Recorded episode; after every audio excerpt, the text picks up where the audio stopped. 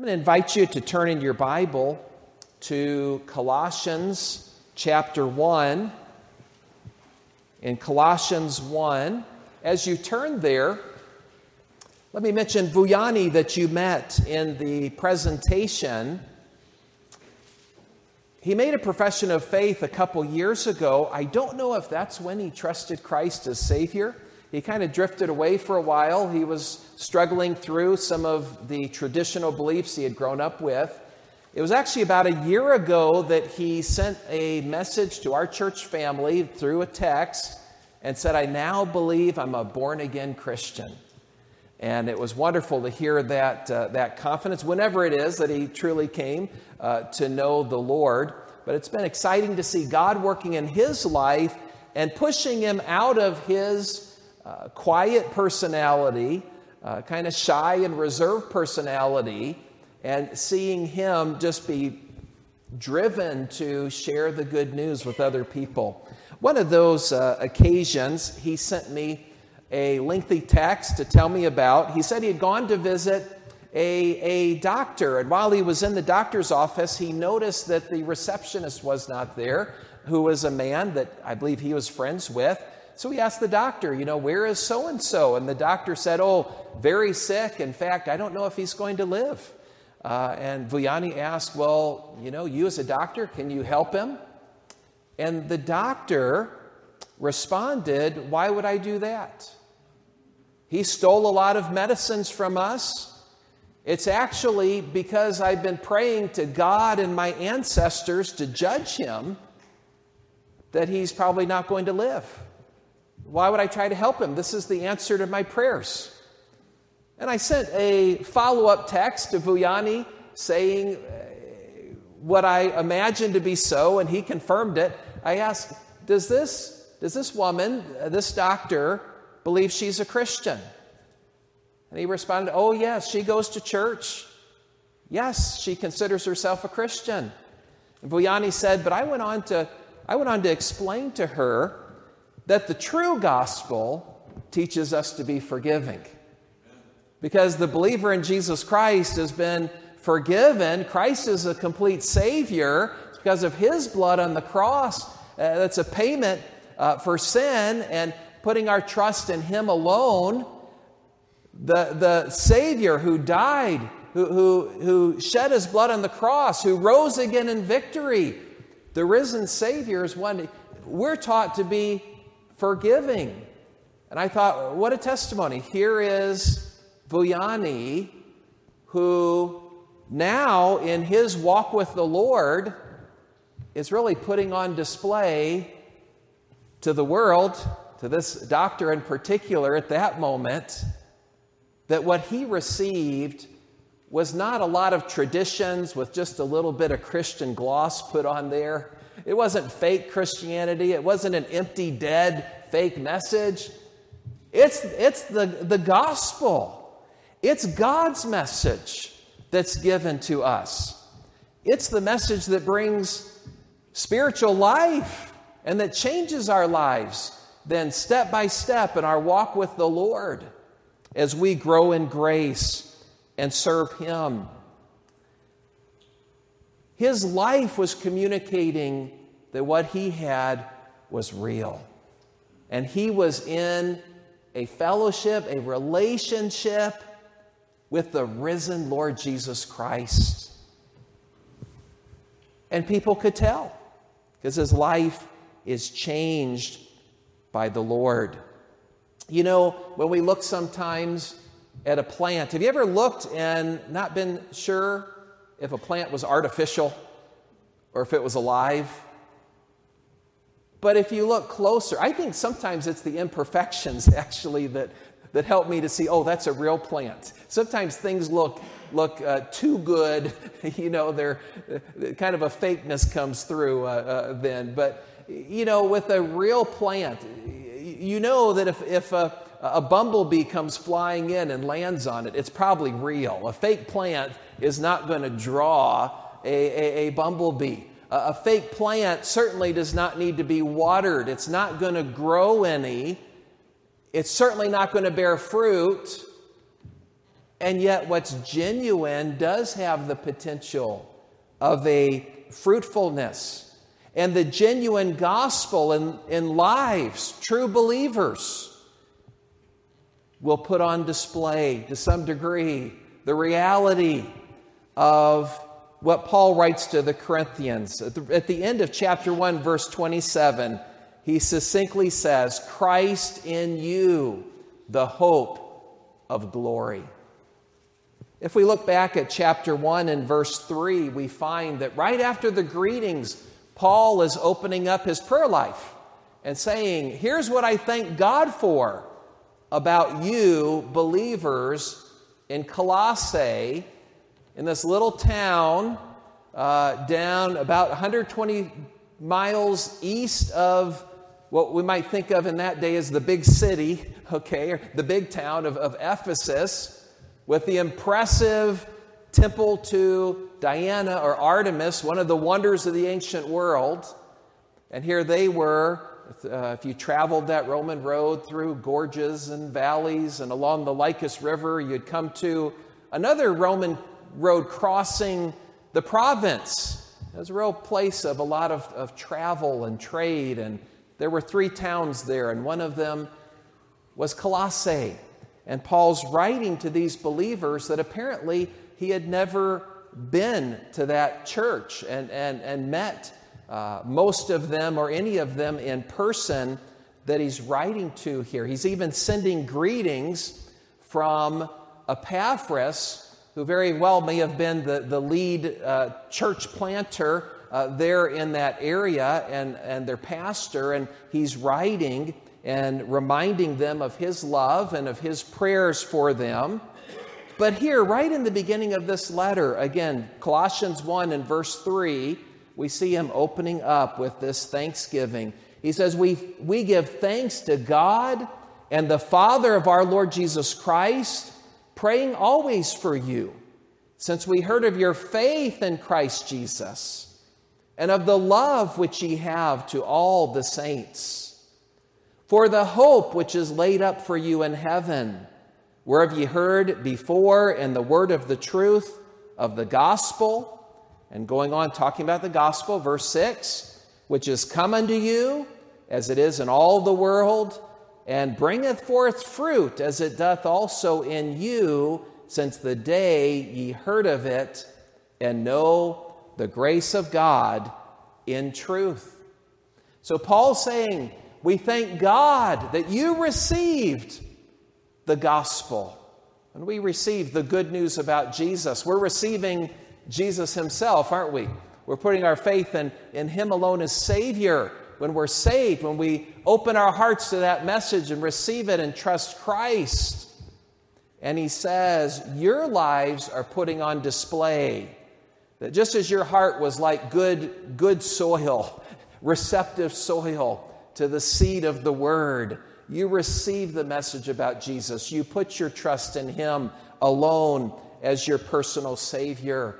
And that's now in your, because of your relationship with Him, as, as chapter 3 begins by speaking. If ye then be risen with Christ, seek those things which are above, where Christ sitteth on the right hand of God because you're safe in Christ positionally, and because of your fervent uh, love relationship with Him as your Savior.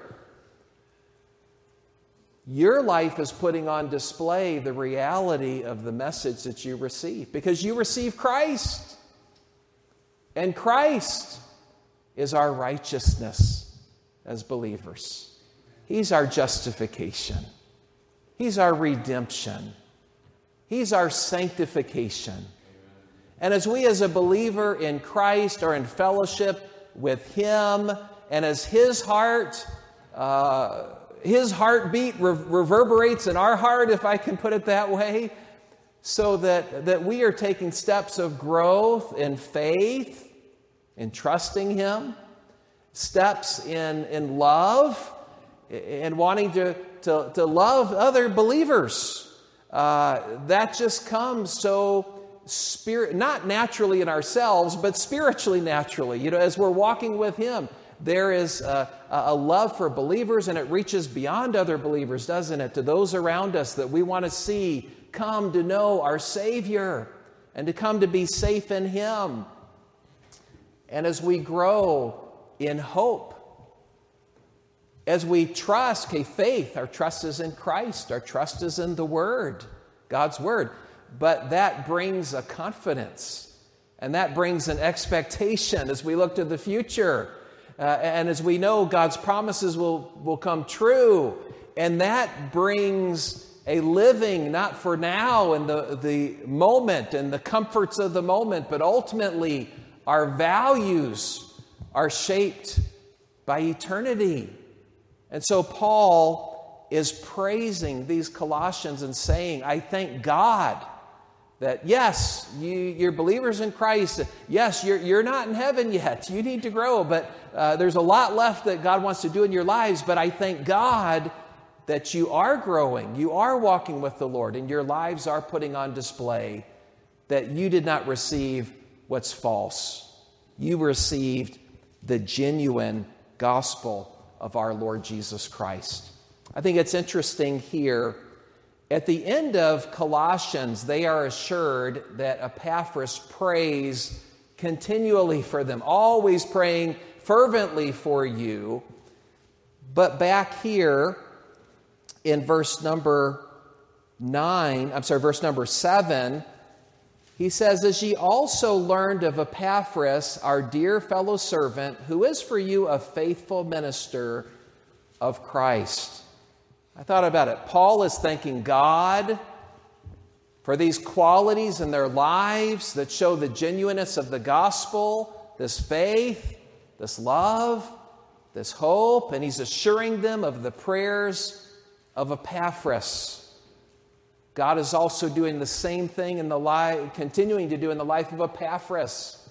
He's a faithful minister of the Lord to them. His life is one evidencing faith. Again, later he says he's always praying for you fervently. Uh, that shows love. That happens because of God's love in our hearts for one another as believers. Certainly, he was a man of, of biblical hope. And I thought about it. You know, we are really on the most solid praying ground for church plants around the world when at the moment we're letting God do His work and grow us and move us out of our comfort zone, right? In those areas like faith and love and hope. It reminds me of a missionary that I read about. It's a book that sat a long time on my shelf, actually, some years. I finally pulled it off and read about Edith Moules. She went as a missionary to Congo in 1927. She went as a medical missionary. There was only one thing she was terrified at the thought of leprosy. That scared her. And she was excited to go and to tell people about Jesus, even while helping them, you know, with physical needs.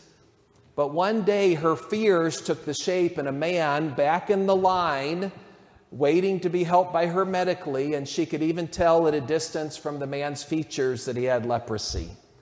She didn't see him that day. She had someone show him a place where he could sleep. Uh, I think she didn't even see him the second day. She was just battling with her own, her own fears uh, that were keeping her from doing what God had for her to do.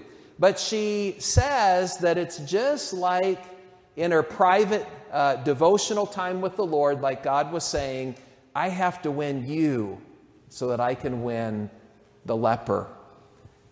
You know, she let God have his way. Uh, she already loving the Lord, already serving the Lord, but coming to something that just, you know, just halted her in her steps spiritually, yet she let God have his way. She, tr- she grew in faith and in love and in hope. And you know, she helped that man not only physically, but he was led to Christ. And her other fears came true. She was afraid if I help one leper, we're going to be flooded with lepers. And then what do we do? Where will we put them? You know, how, where, where can we house them? How could, eh, what, what, what will we do? And that actually happened. Eventually, it wasn't just scores, it was hundreds of lepers who came. And hundreds eventually became thousands. And they literally had villages of lepers that they were not only helping medically, they were introducing them to Jesus Christ. Later in her life, she went overseas back to her home country, and a doctor told her of a physical condition she thought she had had. And uh, he revealed that she truly did and told her, You know, you're not going to live long uh, if you go back to Congo. You have a very short life. If you stay, you know, you've had a good life, you've served. Just, just, you know, you can pray for them, and, um, but you've done enough. And you can live much longer. And she said to that doctor, Doctor, you don't understand. The lepers are my life. I have to go back. I'm not saying that God would direct everyone in that way. He has different paths for different people sometimes in similar uh, circumstances. But in her life, what was her greatest fear became her greatest ministry and unbelievable opportunities. And I'm reminded that no matter how long we've known the Lord, no, no matter how much we've grown in God's grace, God's going to bring us to face new things. And we're going to have to say, Yes, Lord, uh, you can have your way. Use me, grow me. And through that, we can not only serve in reaching out with the gospel, we can have our prayers be effective. We can really be on praying ground as we pray that God would grow church plants around the world that you're praying for and that you're supporting, and that God would grow them, first of all, in Christ likeness, and that others will be drawn to come to listen to what they're saying, the message that they're sharing. They'll realize there's something different here. This must be a real, genuine message from God. Let's close our time in prayer. Father, thank you for Heritage Baptist Church. Lord, I thank you that they are a church of faith and love and hope. I thank you for that. But Lord, I know we each, on a, on a personal level with you, need to always keep having our hearts open to grow day by day so that you'll keep using us for your glory and that people will look on our lives and they'll see Christ. And we thank you in Jesus' name.